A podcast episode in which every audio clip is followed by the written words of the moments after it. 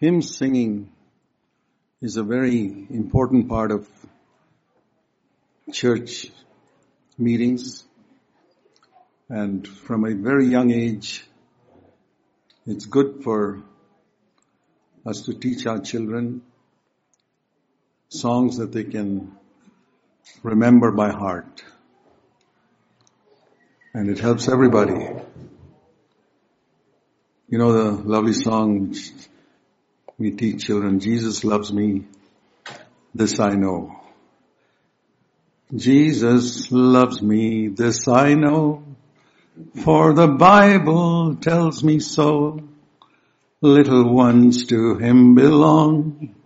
They are weak, but he is strong.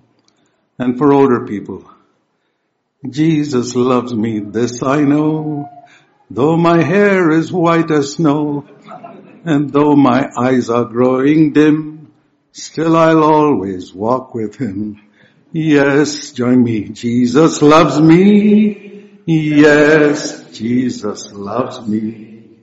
Yes, Jesus loves me. The Bible tells me so. Be like a little child. I'm working towards that more and more. Because then we can trust God in a very simple way. And we, when we think of building the church, it's not the clever and the mighty that God uses. It's those who recognize their weakness and those who lean upon Him. That's what the Lord has taught me through the years. So we thought about the church as a three-story building. The first floor is a personal walk with God. Never, never ignore that. Keep your conscience clear. It's not something we graduate out of. You'll never graduate out of it. You remove that first floor, everything upstairs will collapse. So we need it all through our life. And then we saw family life. Very, very important. And you cannot build a church, I'll tell you, a church that lasts you cannot build without a family life. To me, one of the earliest pictures of the church, there are many pictures of the church, the tabernacle, for example, is a beautiful picture of the church, and if you study it, there are many, many lessons we can learn from that. Spirit-filled people built it. One of some of the first people who are spoken of as being filled with the Spirit are the people who constructed the tabernacle. The Lord says, I've filled so and so with Bezalel with the Spirit of God so that he can build the tabernacle. Very important.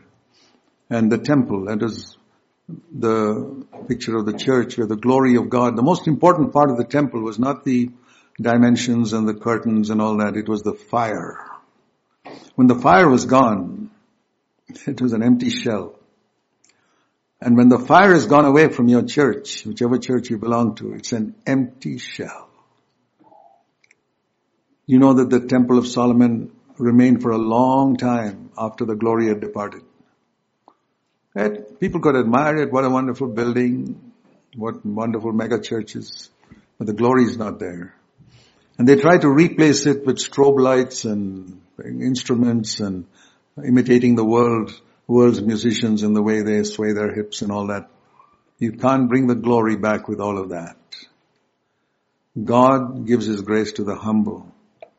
If you have humble people meeting together, it may be a small little hut, the glory will be there. But this big grand building with all those lights and fancy music and all that and the drums and the instruments, the glory is not there, it's useless.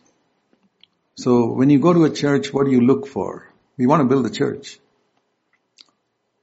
what do you look for? If you look for music primarily, or look for good friendships, or you look for people who look like me, my community, you can't build a church because Jesus Christ is building the church with people of all races. I like to be in a church where there are people of many races and who love Jesus and who can demonstrate to the world around that we are one in Christ. And it doesn't make a difference whether we belong to this race or the other race or the other race. And education wise, we've got, we are thankful that in our church we have PhDs, doc, doctors of science, and also those who cannot read or write because they were too poor when they were small to be sent to school. Usually some, some of the older ladies in some of our churches in India, they, they can't read or write. They can't read a Bible. They can, they have to listen to an audio Bible or something.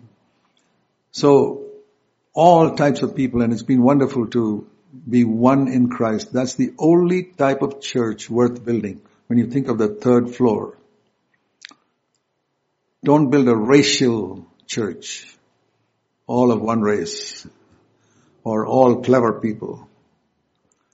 That won't be the church of Jesus Christ. Please turn with me to Colossians in chapter 3.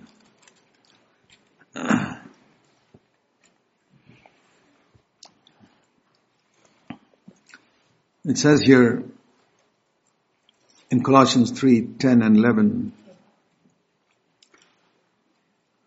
put on the new self, being renewed to a true knowledge according to the image of the one who created him.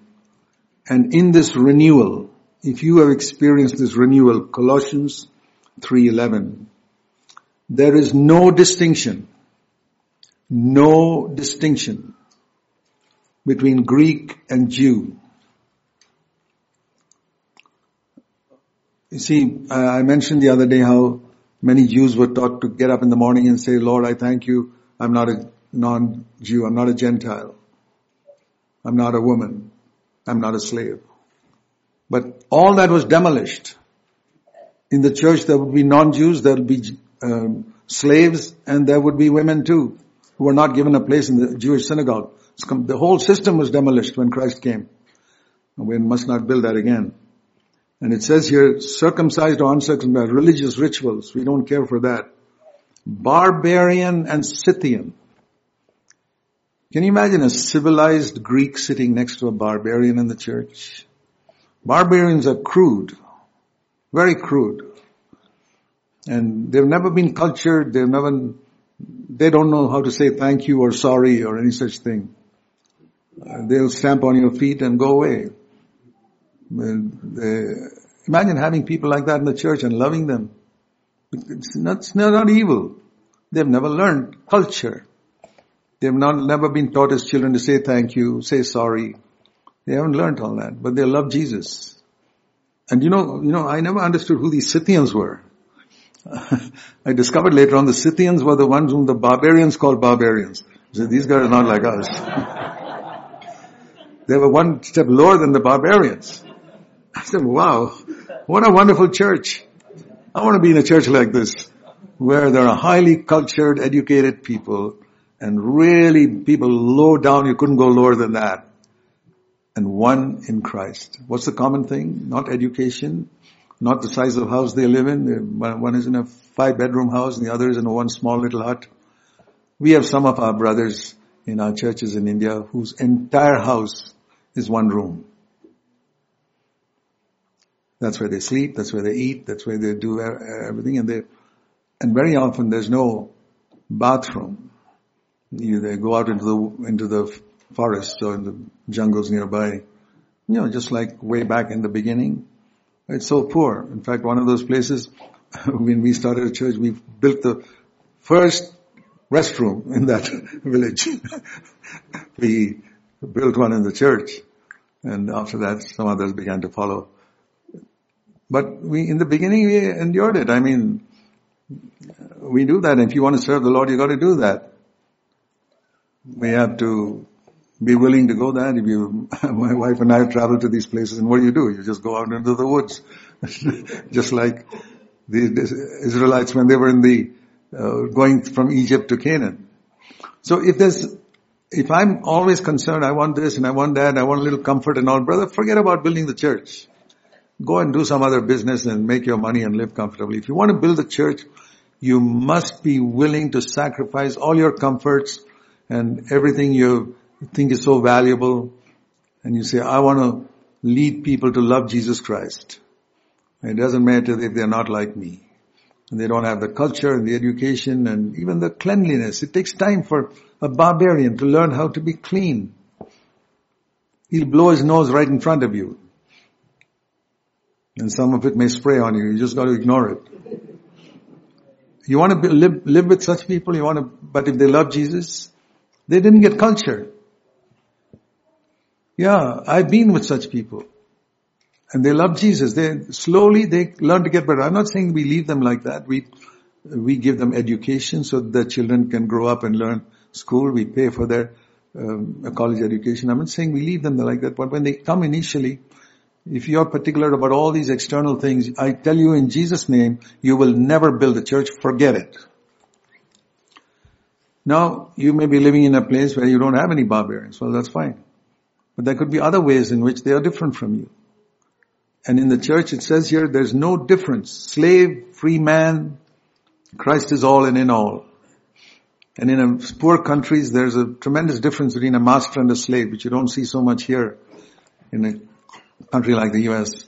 But in India there, and then in India they have, you know, different caste levels from Hinduism and many of our people in our churches have, have been converted from these castes and they come to Christ and it's, it's a new experience for them. In their entire life, the, they were taught when they're a non-Christian religion that you must not let the shadow of a low caste person fall on you. That'll defile you. He walks by and his shadow falls on you. Those are the type of people when they get converted and they change completely. It's a wonderful thing. So I'm talking about some extreme situations we were privileged to have. I, I really use the word privilege, privileged to have in India because it tests my Christianity, whether it's genuine or not. And here you may find in some situation which is a hundred times better than that. And you can't bear with somebody for some little thing. If I can't bear with people, my advice to you is don't try and build a church. Go and do something else. Do business or something like. Make some money live comfortably on earth, but don't ever try to build the Christ, church of Jesus Christ. So the tabernacle was one picture of Christ and is, you know, if you read that, the way it was constructed is very exact. The Lord said, this must be like this, this must be like this, the dimension of this. Moses was not permitted to modify it. You know, if Moses had been given that job at the age of 40, just when he came out of Egypt, and he, you know, he was a guy who had studied in the highest academies in Egypt how to build pyramids, which even today scientists are trying to figure out how in the world did they build it. Moses knew it. And if God had given him the pattern of the tabernacle, he said, Lord, just leave it to me. I built pyramids. Leave it to me. I'll build a fantastic tabernacle. He'd have built a fantastic structure. The only thing missing would have been the glory of God. The fire would not have been there, but it would be a tremendously impressive thing for people to watch. And if you look at the pictures, if you've seen a picture of the tabernacle, it is such a simple, unattractive structure. The only thing that made the difference was the glory of God. Curtains and poles and very unattractive. And the other thing I want to say is any Philistine could have made a tabernacle like that. You can make it today. Read Exodus and you can make it today. Exactly like that. But there's one thing you won't be able to duplicate. What is that? The glory of God. So you can, now I'm applying that to today. Uh, people come to Bangalore and say, Brother Zac, I want to build a church in our hometown. Tell us how we did it here. And they hear all the things and listen to all the messages and they go there and try to, it's like the Philistines trying to make a tabernacle. The only thing missing will be the glory of God. The presence of Jesus Christ today. That's what the equivalent of the glory of God in that fire on the tabernacle today is the presence of Christ and God Almighty in the church. What is the mark of a New Testament church? Primary mark. Tabernacle, what's the difference between, how do you make out whether this tabernacle was built by the Philistines or by the Israelites? In accordance with Moses. You examine it, look at it, it's 100% identical. As I said, the fire is missing. That's how you distinguish between the tabernacle imitated by the Philistines, the tabernacle built by Moses. Okay, in the New Testament, how do you determine is this a church built according to the Spirit of God or an imitation? When somebody saw something and said, we'd like to have something in our, uh, we went for a conference and found a wonderful spirit there and uh, we copied all the songs and we, we're going to sing those same songs here and we play some of Brother Zac's messages and we'll build a church here. You won't be able to build it. Because let me show you what I understand to be the mark of a New Testament church. Turn with me to 1 Corinthians in chapter 14. 1 Corinthians 14 is speaking about, you have phrases like,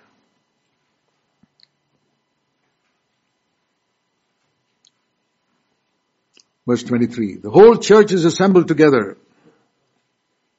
It's an expression in the middle. It's talking about a church meeting and it, in many places it says that. And what happens in this meeting is, uh, you know, it's not the pattern that is important. I told you, forget about the pattern. Some people have gone to 1 Corinthians 14 and say, okay, let me see the pattern. Uh, two, three prophets get up and speak, and then somebody else shares the word. I've been in meetings like that, dead as a doornail. Dead as anything. Because they follow the pattern. The Philistines copying the pattern of Moses.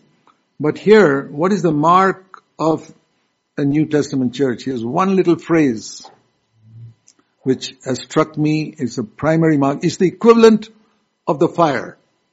And it's here in 1 Corinthians 14. He says some stranger comes in. Uh, the whole church is assembled together, verse 23.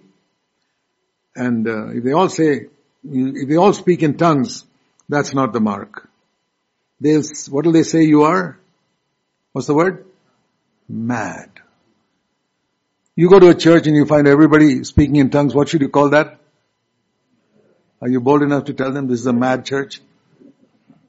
And if they ask you who said that, I said, Holy Spirit said that in 1 Corinthians 14, 23. All of you are speaking in tongues and it says here, if you do that in a church, you're a mad church. You call it a Pentecostal church. I say it's a mad church. A lot of people get mad with me for saying that. But I say scripture. But if we share God's word, prophesying is speaking forth as God speaks. The number of people who speak is not the important thing. Some people say, oh, everybody must be given a chance to speak. But if they don't have a word from God, it's not prophecy. It's just wasting time. Somebody's airing their views. Somebody's read up something and he re- repeats that, or somebody wants to show how much he knows the Bible. All, I've seen all these type of things when try to build, people build a New Testament church. We must follow the pattern, the pattern, the pattern. I've seen umpteen churches that follow the pattern dead as anything. I wouldn't go there again and I wouldn't recommend anybody go there. They're following a pattern. Think of the Philistines following the pattern of Moses.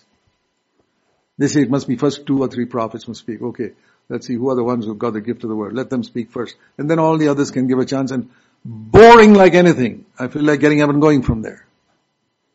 I'm telling you the truth. It's not a pattern. That's what I discovered after many years. I also followed that. I thought pattern. These Anglican churches and Methodist churches, they're not following the pattern. They've got one pastor getting up there and speaking. And I tell you, sometimes those services are ten times better than these ones who are following a pattern. So, I said, what is the real mark? So it's not a pattern. But it says here, when pe- person comes here, verse 25, that's the verse I like. Wonderful verse. A man sits there and he's convicted in his heart. Boy, how did that guy know the sin in my life? I don't even know him. I'm a stranger. I just walked in here and the guy preaches up there and he's speaking straight to me as if he knows my private life. As if he knows how I live with my wife and how I bring up my children. The secrets of his life are disclosed. Now there are two reactions he can have to that. One, he can get offended and walk away, even in the middle of the service. Walk away. I've had people walk away when they, when I'm in the middle of my preaching. I don't get disturbed. I say, I feel sorry for him, that's all. And uh, the other is a person sitting there, if he doesn't fall in his face, inwardly, he falls before God and say, oh God, this is you speaking to me. And God brought him there to be convicted. And here's the mark of a New Testament church. people recognize God is certainly in your midst. That is the mark of a New Testament church. That people come there, they attend one service, they say, I met with God. He spoke to me.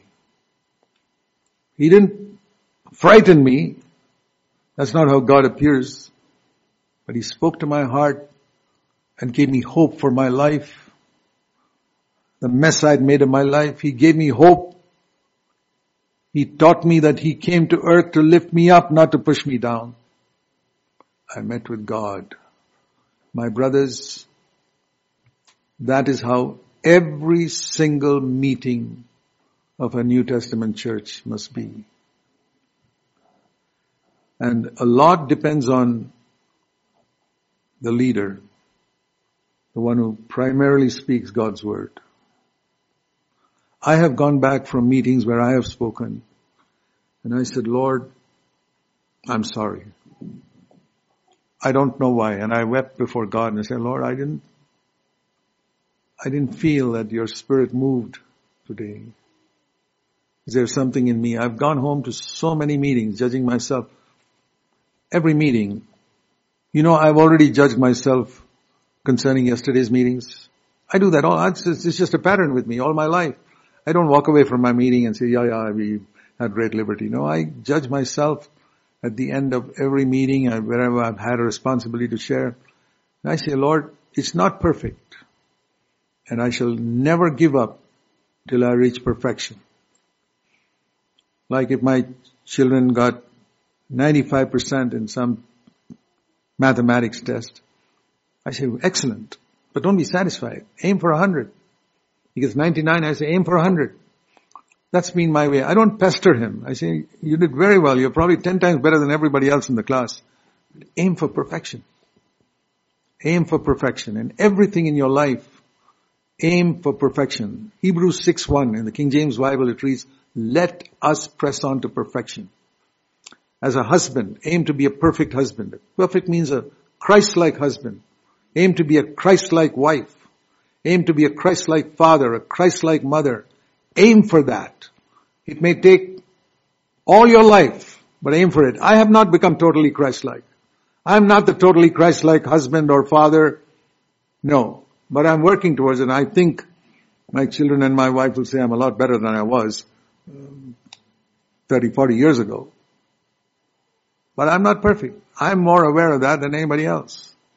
I'm pressing on to perfection.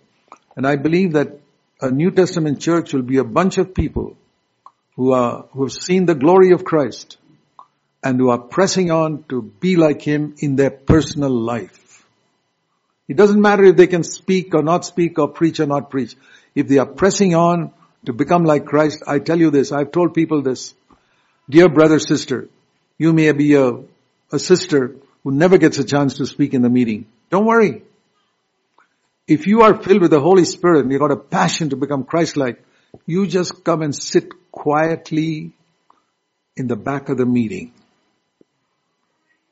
It'll alter the pres- it'll alter this, that meeting in some wonderful way because you're sitting there and you haven't spoken a word. You know, I have sometimes in airports, sometimes you're, I'm sitting next to some woman comes and sits there who's saturated with the latest perfume and you can smell it from a distance. Uh, it's a very nice scent you get. If an earthly scent can be felt by people all around a certain area, why can't the glory of Christ influence a church? By, and that, that lady with the scent has never opened her mouth. She just sat there. And all of a sudden, hey, I, I smell something. Hmm. A nice scent from, oh, this lady came and sat here. I believe that someone can come and sit in a church meeting and spread the aroma of Christ. Have you read that expression in 2 Corinthians? I'm talking about how to build a New Testament church. It's not pattern. So often I've, I've been to numerous meetings where they talk about the pattern of a New Testament church. 2 Corinthians chapter 2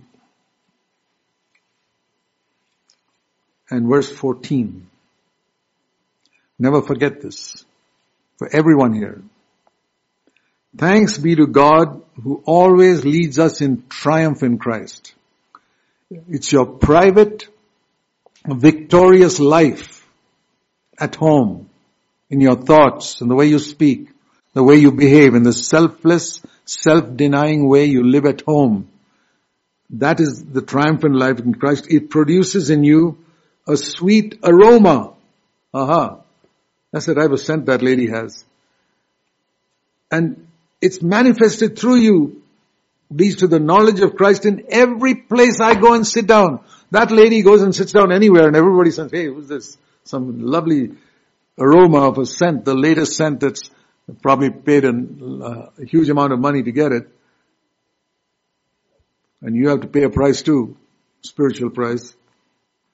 And it says here, we're a fragrance of Christ. What a lovely expression.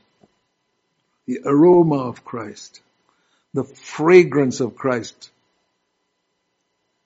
To God, first of all, not to man. I'm first of all a fragrance of Christ to my heavenly Father who delights in me and smells that aroma of Christ in me. It's, a, it's not, I'm not producing it to impress people. If you're producing it to impress people, I'll tell you you'll stink. Spiritually you'll stink. Make it a fragrance to God first of all. Lord, I want the aroma of Christ which you see in my home, the way I deny myself for my wife and my children, or for your husband, your children, and the way you ignore, ignore, that's the word, little mistakes that people make or accidents that happen. Oh, it's okay. It doesn't matter ignore. So often we make a big fuss over some little thing, something slipped up. Maybe you, a very important message was given to your wife when you were in the office, asked to pass it on to you, and your husband came back, she completely forgot to tell you. How do you deal with it? Maybe it was a contract that could have given you an extra $20,000. She forgot to tell you. Has the whole world collapsed because of that? Can you say, well, forget it, darling. Our aim is to follow Jesus, not to accumulate a lot of money in this world. If you forgot to tell me, it's okay. Maybe if God wanted you to tell me, I'd have heard it. Maybe God doesn't want me to have that $20,000. Maybe it'll ruin me. See something positive and God makes everything work together for good. I'll tell you this in Jesus' name. I'm not saying we shouldn't be careful. We must be more careful. That wife must be more careful next time to pass the message. But the husband must not get upset. Or if you told your husband to watch something on the fire and by the time you come, the thing is whole burnt up completely. That's fine. Darling, I think we should have bread and butter today for, for dinner. I think we're loving food too much. sure.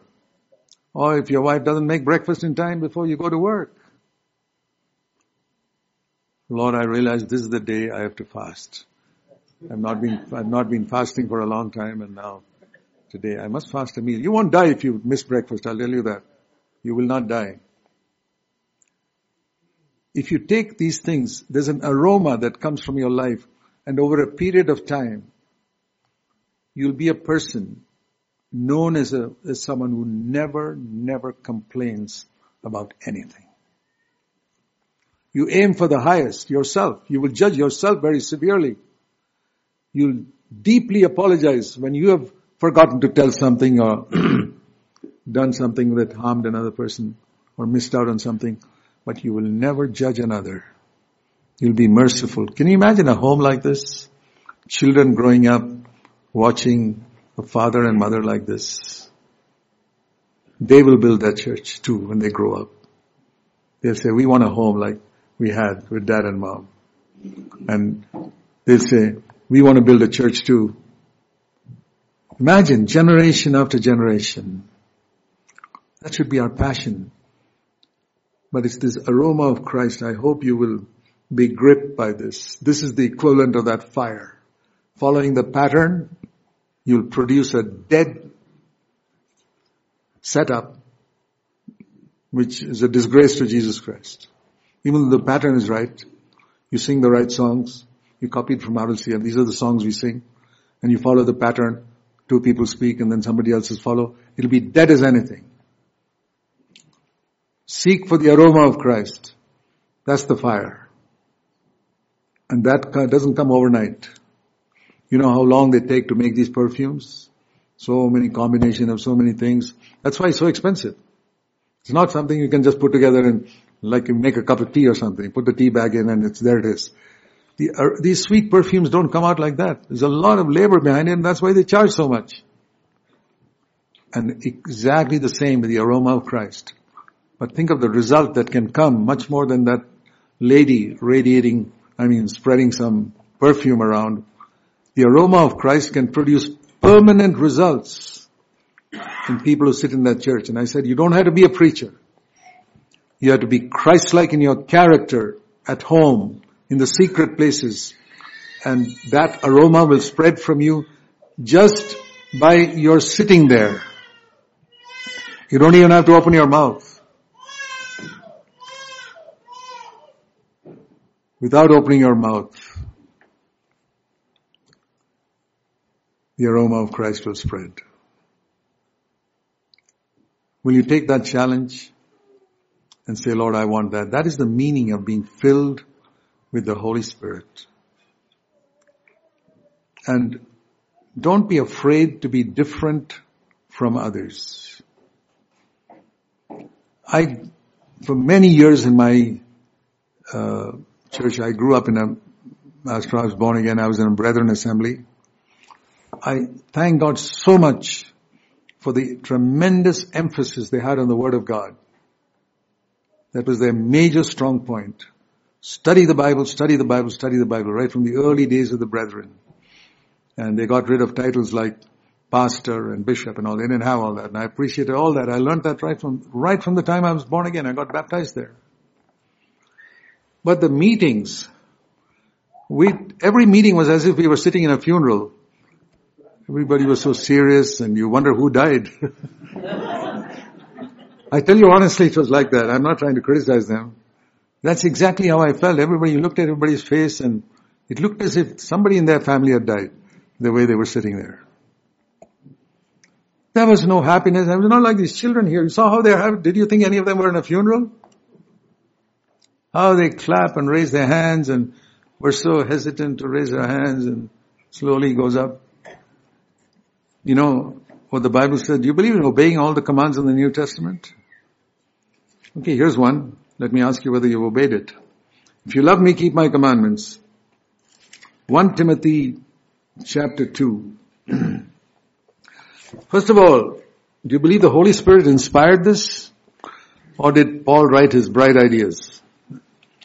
The Holy Spirit inspired the word, the New Testament epistles. And one of the things he writes, of course, he writes about a woman must receive instruction submission. I do not allow a woman to be a teacher. 1 Timothy 2.12. I accept that. Women can share the, their testimony or what the Lord spoke to them as a testimony from the Word, but they're not called to teach. Teaching is a position of authority. So we don't allow any woman to sit up in the church and teach. They can share their testimony. But that was not the verse I was talking about. A lot of men who like to emphasize that, here's what the men must do. This is the Holy Spirit saying, 1 Timothy 2 verse 8, I want men in every place to pray. How should they pray? Lifting up holy hands. Are you embarrassed to do that, brothers? That's in scripture. Are you feel a bit awkward when people around you raise their hands? It says, I want men everywhere. It was awkward for me growing up in a church where everybody sat it as, if it was a funeral to go to a church where you raise your hands. Now it's, now it's very easy for me. I just got used to it. I do it even when other people don't raise their hands. I do it to the Lord. I don't care what people think about me. And I'll tell you the truth. I believe it is truth, which is written in a book I read, which was written by a God-fearing man. He said he was very much against this Pentecostal teaching of speaking in tongues. But he knew there were some good people among them and some really sincere Christians as there are in, as there are in every group. And he wanted to investigate this. And he found, you know, there's a lot of decay in churches and today's Pentecostalism is not like the early days. It is so much better in the early days, like every church. I mean, the brethren, which I mentioned, in the early days were not like that. Think of men like George Muller, one of the most godly men who ever lived, who trusted God and cared for God. He was a brethren man. So I appreciate such people. And also the Pentecostals were, everything has declined through the, you know, a church sort of lasts about 40, 50, 70 years and then it's another generation. The church which Paul founded in Ephesus, in Paul stayed there three years and planted a church. You see the same church in Revelation chapter 2 declined. It happens everywhere. The decay sets in because a new generation does not hold to the vision of the people who started it. That can happen anywhere. I remember once saying this somewhere and somebody asked me, Brother Zac, do you think that'll happen to CFC? Yeah, if God doesn't find godly people who will uh, lead the church forward, it'll happen to us. God has no respect of persons. Where he finds godly men, humble men who will lead the church, it'll go on. But if he doesn't find godly, humble men, it'll just decay like everybody else. I believe that with all my heart. Because very often, a church starts and the founder knows God. He's in touch with God. And he establishes something. The followers just know the founder. The followers must know God. And in the, among the followers, if there are some who know God, the work will continue. But if they only admire the founder, it won't go anywhere. That's why my aim has always been to get people to know God. Know God intimately in your life. What I want to show you here is when this, this brother went to, decided to go to a Pentecostal meeting and, yeah, he appreciated there were sincere people there who were praising the Lord genuinely. And there were some people, not a screaming in tongues everywhere like some, there were some people who genuinely spoke in tongues and he had a little hesitation. And he says he had a strong objection to the raising hands. So everybody raising hands, this side people raising hands, this side people hanging. He was standing there solemnly. And he felt the Spirit prompt him. Why don't you join them? Raise your hands. And he says, this is exactly what he says, and I believe it's the truth. As soon as he raised his hand, something broke within him and he began speaking in tongues. Now you try and imitate that, it won't happen. it will not happen because you're imitating. That guy was responding to a prompting of the Spirit. In your case, it may be something else. Go and apologize to your wife. That may be the thing that will set you free. It's different. It's depending on what the Spirit prompts you to do, something very difficult for you to do and you obey the Holy Spirit. Is that obedience, not the lifting of the hands, not the obedience that released him. So, I'm just saying that I believe that the Lord wants to build new covenant churches. And we must follow the principles of the new covenant as far as possible, not a pattern, but some things that Jesus said we must take seriously. For example, it says in Matthew 23, Jesus is instructing his disciples.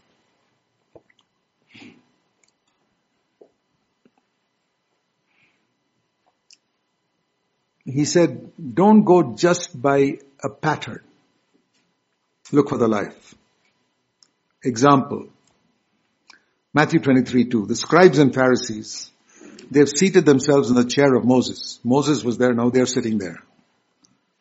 And listen to this. Everything they tell you to do, please do it.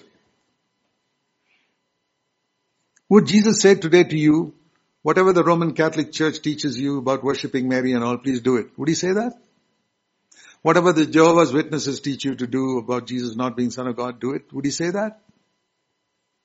Whatever the Methodists do of baptizing babies, do it. Would he say that? When Jesus says not most of the things, Everything they tell you to do, do. Who is he talking about? Scribe, Pharisees and scribes. He was putting a seal of approval on everything they taught, But he said, don't do according to their life. They don't practice what they preach. But do not do according to their actions. What they teach is right, but that's not how they live.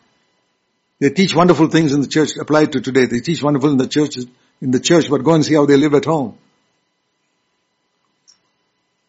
And even the Pentecostal church, they speak in unknown tongues to God in the church. In the afternoon, they're speaking in a known tongue and yelling at their wives. What's that? It's hypocrisy. Don't do according to what they do. But what they're teaching is right. So there were people in the first century, in Jesus' time, whose teaching was absolutely accurate to the last dot. But their life was completely wrong. And Jesus acknowledged the doctrine is correct. You watch their doctrinal statement of the Pharisees turn to that. Everything is right, down to the last point. He tells the disciples everything is right. But look at their life. There's no complete contradiction to what they've written. I want to tell you, my brothers and sisters, this is the condition of many, many churches. You think the doctrinal statement is great. What they're singing is all true. What they're preaching is true, but go and live, see how they live. They don't do according to their deeds. Because they say things, but don't do them. So you'll never build a church if it's like that. So that's what we have to emphasize more than the pattern that we do according to what we believe in our home particularly. And he says they tie heavy burdens and lay them on men's shoulders. It's, we can hear of a high standard that's preached in CFC. And if you're not living according to that standard, you will not preach it in the right way. You'll preach. You must not lust after women. You must not get angry. It hasn't yet happened in your life. And you preach it and it's like a heavy burden you put upon people says that, that poor sincere person sitting there Says, boy, I see, ah, he showed it to me from Matthew chapter 5, those verses. But it's a burden. And it's not coming out of your life. And the Holy Spirit does not bear witness to it. And even though you're quoting the Sermon on the Mount, you will not build a church there. The fire won't be there. You'll try to build with a pattern, it'll be dead as anything else. It'll be a Philistines trying to build according to Moses' pattern of the tabernacle because they tie heavy burdens and they don't lift them with their own, with a little finger. That means they don't do it in their own life. But they're preaching these high standards in the church. Christendom is full of this. That's why I warn you. Don't come here and learn some standard and go and preach that and think a church will be born there. It will not. It starts with a life. I know the years I was defeated. So defeated, I'll tell you a time came in my life before, this was some years before CFC started. I said, Lord, I'm such a hypocrite that I was in full-time Christian work that I feel I should leave the Christian ministry altogether and stop preaching. I won't give up Christianity. I love Jesus, but I will go and sit in the back of some church and never preach again until my life will back up every word I speak. And I said, Lord, I'm willing for that. I don't care what people call, Zac has become a backslider. He goes called to full-time work and he backslid and he's going and now getting a secular job and he's sitting in the back of some church, never preaching. don't be like Zac, don't be a backslider. Fine. I was willing to listen to all that. I said, Lord, I want reality in my life. I will not continue in this ministry unless you do something in my life and make what I speak real in my private life, in my thought life the way I live with my wife, the way I bring up my children, if it is not all correct, I don't want to speak it. Maybe I won't speak on that subject. It's like, you know, you, if you're a teacher, you can't teach a subject you have not learned, which you're not practicing. And I said that, and that's when God really saw that I meant it. And I hit rock bottom. That's when God filled me with the Spirit and turned my whole life around. The first church was born when 120 people were filled with the Holy Spirit. It's not that they learned some new doctrine. They didn't go to a conference and learn how to build a New Testament church. They knew nothing. They were filled with the Holy Spirit. And their lives were transformed. They were on fire. And when there's a fire, you can't hide it. And a painted fire can look like a fire from a distance, but when you get close, no light, no warmth. There are many churches like that. Talk about the fire and the Holy Spirit. No, no warmth and no light. And there are many believers who can come to our churches, CFC churches, and say, oh, they believe in the fullness of the Holy Spirit. Let's talk about it. Brother, if it's not there in your life, people will see through it. I earnestly urge you, if you want to build a New Testament church, if you want to build that third floor, we've spoken about the first floor and the second floor, the third floor, seek to be filled with the Holy Spirit. We saw that even to build the family. Be filled with the Spirit and then husbands, wives and children, fathers. The same way here. You have to be filled with the Spirit. It's the secret of everything. Ask God and seek God and say, Lord, I'm willing to pay any price and I want you to give me an assurance. I don't want some man to say, yeah, yeah, brother, you're filled with the Holy Spirit. I'm not interested in that. Just like salvation. I don't want some man to come to say, brother, you're saved, you're going to go to heaven. What's the use of his word? And waking up in eternity in hell. I want the Holy Spirit to convince me that I'm really born again. And I never accepted it until I was tossed around for five, six years. One day the Holy Spirit showed, told me clearly, Jesus has accepted you. From the Word, not from some voice from heaven. Him that cometh to me I'll not cast out. I'd probably read that many times. One day the Holy Spirit said, that's for you. And my life was changed. It's like dropping an anchor. 64 years ago I never drifted. From that assurance, I mean, my life was up and down in many other areas, but I was absolutely sure Christ has accepted me. Many years later, in the same way, one day the Holy Spirit convicted me, not convicted me, convinced me, I have filled you with the Holy Spirit filled me. That was January 1975. I've never doubted that. Though I have to walk in that light continuously. So that is why I've sought, I say from my own experience to you, dear brothers, seek an assurance from the Holy Spirit for everything you read in the Word of God. Otherwise you'll try to quote a verse and say, I claim it and all that, and it doesn't work. What's the use? So whatever you read in the Word, if you want to know in your life, say, you say, Holy Spirit of God, make that real in my life. And you give me an assurance and don't let me get it from some man. Maybe some man I respect. No, no, no, no. Never get an assurance of divine things from some human being. Why should you? When the Holy Spirit is in the world and the Holy Spirit can dwell in you and see this verse, Romans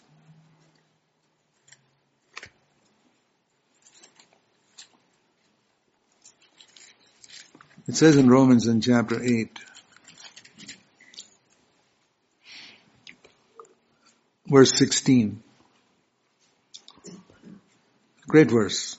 The Holy Spirit Himself testifies with my spirit that I am a child of God. Have you experienced that? All of you sitting here? The Holy Spirit testifying, you know, like Testifying is a court word where a person hands up, holds up his hand and says, I swear, so and so, so and so, puts his hand on the Bible, I swear I'm going to speak the truth. Testify. The Holy Spirit's testifying to my spirit, you're a child of God. I don't care who you are, how young you are. Don't rest until you got that assurance. I'm not trying to shake anybody's faith here. But I've seen people who don't have that after some time they say, I wonder whether I'm born again. Because some man said, yeah, yeah, you're okay. Don't be satisfied. I never go and tell a person that you're a child of God. I don't know. I say, if you really are, the Holy Spirit will bear witness to you. That I'm absolutely sure He did for me. And even though it took me many years, I finally got it from the Holy Spirit. Definitely. It's like getting a genuine currency note certified by the Federal Bank or whatever there is in the US. So this is a genuine currency note. There are a lot of fakes in all currency notes in the world. And I don't want a fake one. I don't want to imagine I'm rich with a bunch of fake notes. And I don't want to imagine that I'm a child of God if the Holy Spirit hasn't borne witness to me. I would say that to every one of you. So the same way with being filled with the Holy Spirit. Don't be satisfied with what some man gives you an assurance or some experience you had. Everything can be fake. Let the Holy Spirit assure you. And how will I know that I'm really filled? Well, I'll tell you what Jesus said. Forget about all the proofs of all the denominations. Let's go to what Jesus himself said to the disciples right back in the beginning. He told them to wait until there, he told them to wait in Jerusalem. See, Acts chapter 1 verse 4. Jesus gathered them together. Acts chapter 1 verse 4. I'm telling you about building the church, that third floor. He commanded them, don't leave Jerusalem, but wait for what the Father promised, which is the power of the Holy Spirit. The Holy Spirit coming upon them. It's the first time in human history that the Holy Spirit was going to come and indwell people. Until then in the Old Testament, He came upon people, upon, upon, upon, upon. But He was going to first time Jesus dwelt with the, lived on earth with the Spirit indwelling Him, and He said, my dear disciples, the same thing is going to happen to you. The Holy Spirit will come within. And they waited, waited, and John immersed you in water. Instead of baptized, baptized, read immersed. You'll understand it better. Baptized is a Greek word. Why should you read Greek when you know English? I read it like this. Jesus immersed. It's, baptized is a Greek word. The Greek word bapto means if I dip my hand in a bucket of water, the Greeks would say he baptized his hand in the water, in the bucket. So it's a Greek word. Uh, John immersed you in water, but you will be immersed.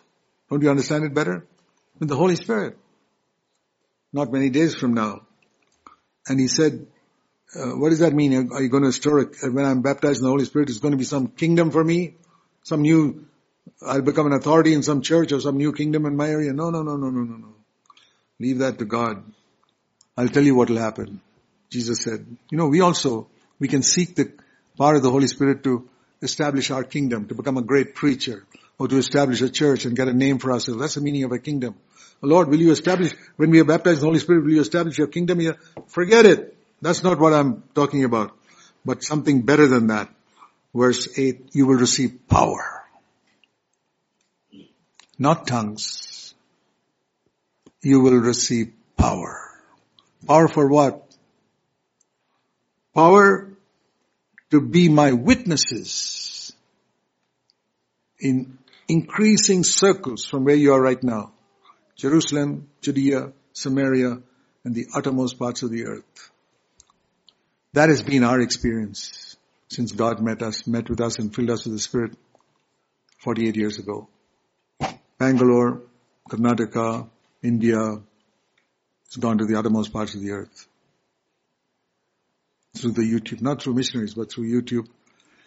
It's gone to 186 countries now. We are the uttermost parts of the earth.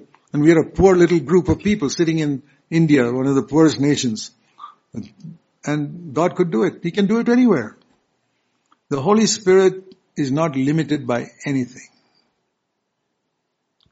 He can do it through you. And we didn't make an effort for it. It's not me struggling and planning and like Coca-Cola planning to make sure Coca-Cola is sold in every country in the world. They made a lot of effort for it. We trust in God and Coca-Cola does it for profit. We do it so that people can hear the gospel and hear the true gospel that sin will not rule over you when you're under grace. That is the true grace of God that will enable you not only to be forgiven, but to overcome sinners, overcome sin. And will enable you to build a godly home. And you can live in a happy, loving relationship as husband and wife. And you can bring up godly children who will carry on the message to another generation, who will produce more children to carry on the message to another generation. That should be your burden. Look at Paul was not a married man, but look at the burden he had. He prayed for Timothy to be filled with the Holy Spirit. And he tells Timothy in 2 Timothy in chapter 2, 2 Timothy chapter 2, Paul says, Timothy was like his son. And if you got a son or daughter, this is how you should, this is how you should, what you should tell them. Timothy was Paul's son. He says, you fathers, if you got sons and daughters, speak like this to them. Second Timothy chapter 2 verse 1 onwards. Great advice. You therefore, my son, or in your case, my daughter, Be strong in the grace that is in Christ Jesus. Every spiritual father and mother should say this to their children. And what you have heard from me in the presence of many witnesses in our home. You remember my, my girl, my son, what we've taught you in our home from the word, what you heard in the presence of many witnesses, your other children and your mom was here. You heard us teach you in the home. You go and share that with, look for faithful people of your age when you grow up. Find people like that. God lead you to them. Not clever people. Forget the clever people. Faithful people who are faithful in the little things, who are faithful not to get into debt, who are faithful with money to pay their taxes, who are faithful to obey words of scripture, who take seriously overcoming dirty thoughts. Faithful men and don't stop with them. Make sure they go and teach others. How many generations is that? Paul, Timothy was second generation. He says entrusted to faithful men, that is the third generation, and they must teach another. By the time you get to verse 2, it's become fourth generation. Imagine a father, many of you are fathers and mothers. Do you have a burden that your children should grow up and serve the Lord wholeheartedly? I don't mean full-time work, but be wholehearted disciples. And that they should train their children, third generation, to be wholehearted disciples. And those children must train the fourth generation to be wholehearted disciples. That's the New Testament pattern. Generation to generation. I have that burden. I had that burden for my four sons, and now I have a burden for the 17 grandchildren I have through them. That they will grow up in their generation and be witnesses for Christ. I'm not wanting them to be famous of them. I'm not asking any of them to be preachers like me. No, preaching is a unique calling God gives to somebody. I'm not asking them to go and plant churches or preach like me or be a Bible teacher. Nothing of the sort. Be a faithful witness for Christ. It says the word used here is faithful, not gifted. I have a gift. Many people who have gift are not faithful. Satan had gift and he was utterly unfaithful.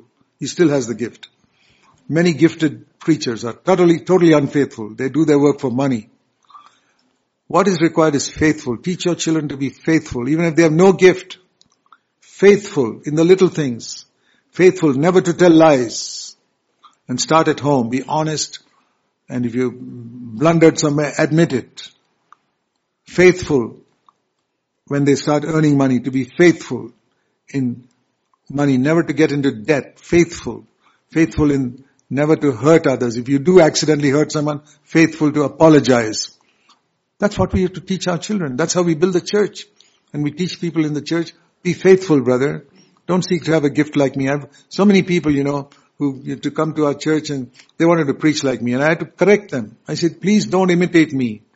This is a gift God's given me and He may not have given it to you. He, he doesn't give it. He maybe gives it to one out of a thousand people and you're one of, not one of them. But you can be faithful. And God will give you a particular gift that you have. And you can do your part to build the church. Why you want the spectacular thing that will help you to sit in the pulpit and get some honor? I never sought this. I can honestly say I never sought this.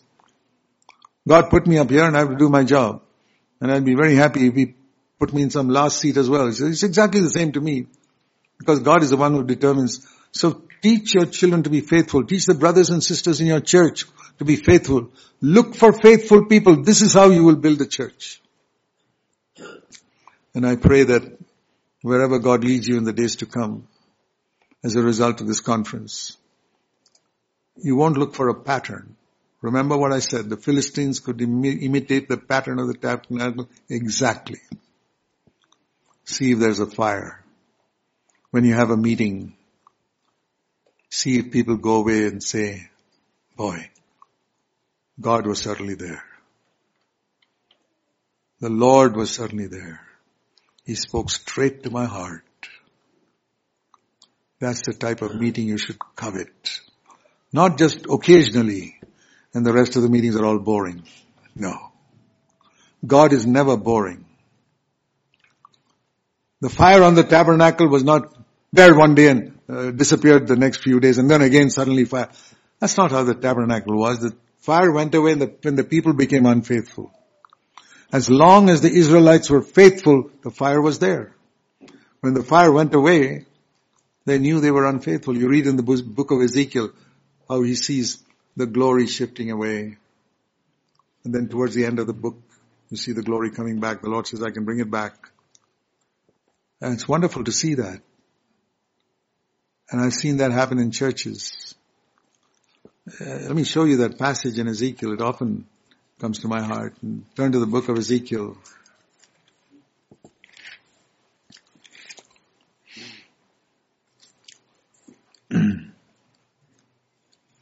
Ezekiel, chapter 40 onwards you find about the pattern of the, it's a picture of the New Testament church from chapter 40 onwards.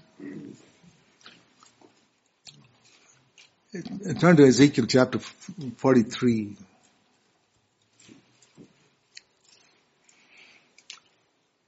I looked in the gate facing east and I saw the glory of the Lord coming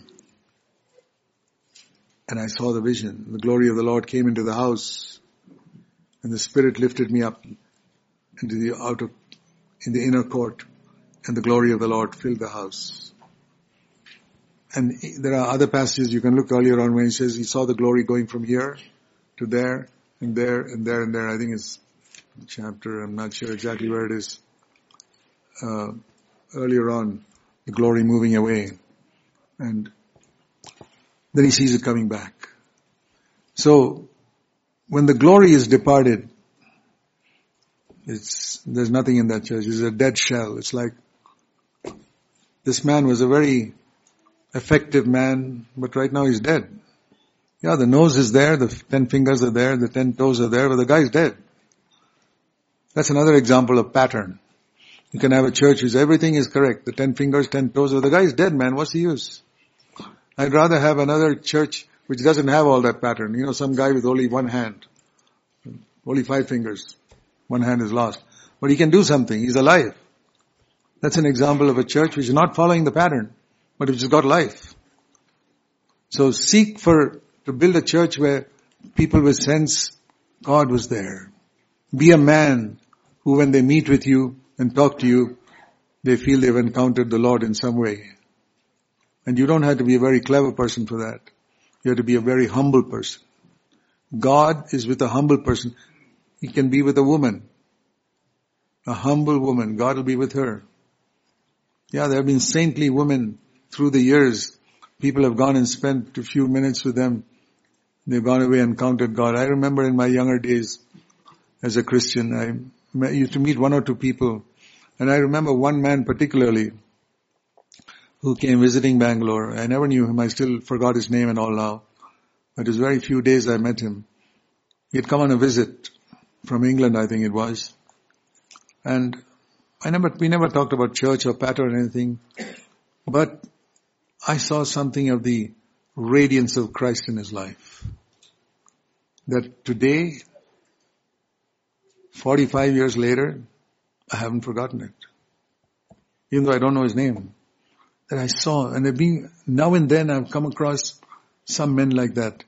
They were not gifted preachers. I didn't ever even heard them preach, but in conversation with them, I felt there was, this man has got a glory of Christ in his life. My dear brother and sister, even if you never become a preacher, pray that the glory of God will be manifested in your life. God will be able to do a work through you. You may never become famous. Nobody may know your name. Your name may not be published anywhere. But one day when Christ comes back and you stand there, you will see the result of your life, even a sister, if you're a sister like that. And you, hardly anybody noticed you, but there was something, you walked with God in secret and people were blessed through you. Be a brother and sister like that. That's how you'll build the church. Build your personal life, your home, and the church. I pray that'll happen in all of your lives. Let's bow in prayer.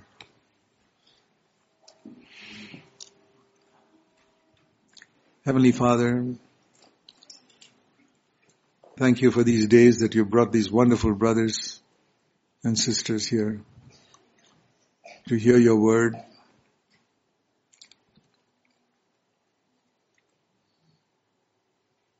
I don't know whether I've said everything you want me to say. I don't know whether I've said it in the way you want me to say it.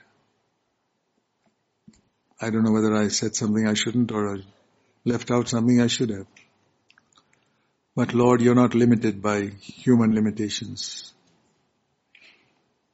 I pray in spite of our weak efforts, I pray your Holy Spirit will so move upon every single person who has sincerely come here and bowed their heads seeking you. I pray this will be a life-changing weekend. And yeah, I'm really praying for that. Heavenly Father, that this will be a life-changing weekend for a number of people who took the trouble to come here. Despite human limitation. Lord, do it, we pray.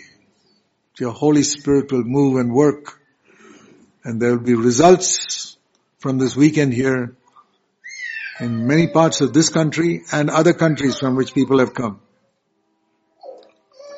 And the glory will all be yours, even if we see the results only in eternity. We pray there will be eternal results.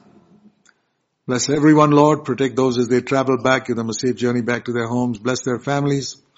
We pray the aroma of Christ will increasingly spread from their lives. They'll first of all go home and spread it to their wives and children and then to others around. Not seeking anything for themselves, but seeking to glorify you. Do a work, Lord, as this country is so needy. And the countries these folks have come from, different countries, is so needy. And the world is drifting away from you with all the wretched things being taught, even in many churches. Help us to, all of us seek you to establish a pure testimony for you in many, many places. We humbly ask, pour out your spirit on us that it will be fulfilled. We pray in the name and for the glory of our Lord Jesus Christ. Amen.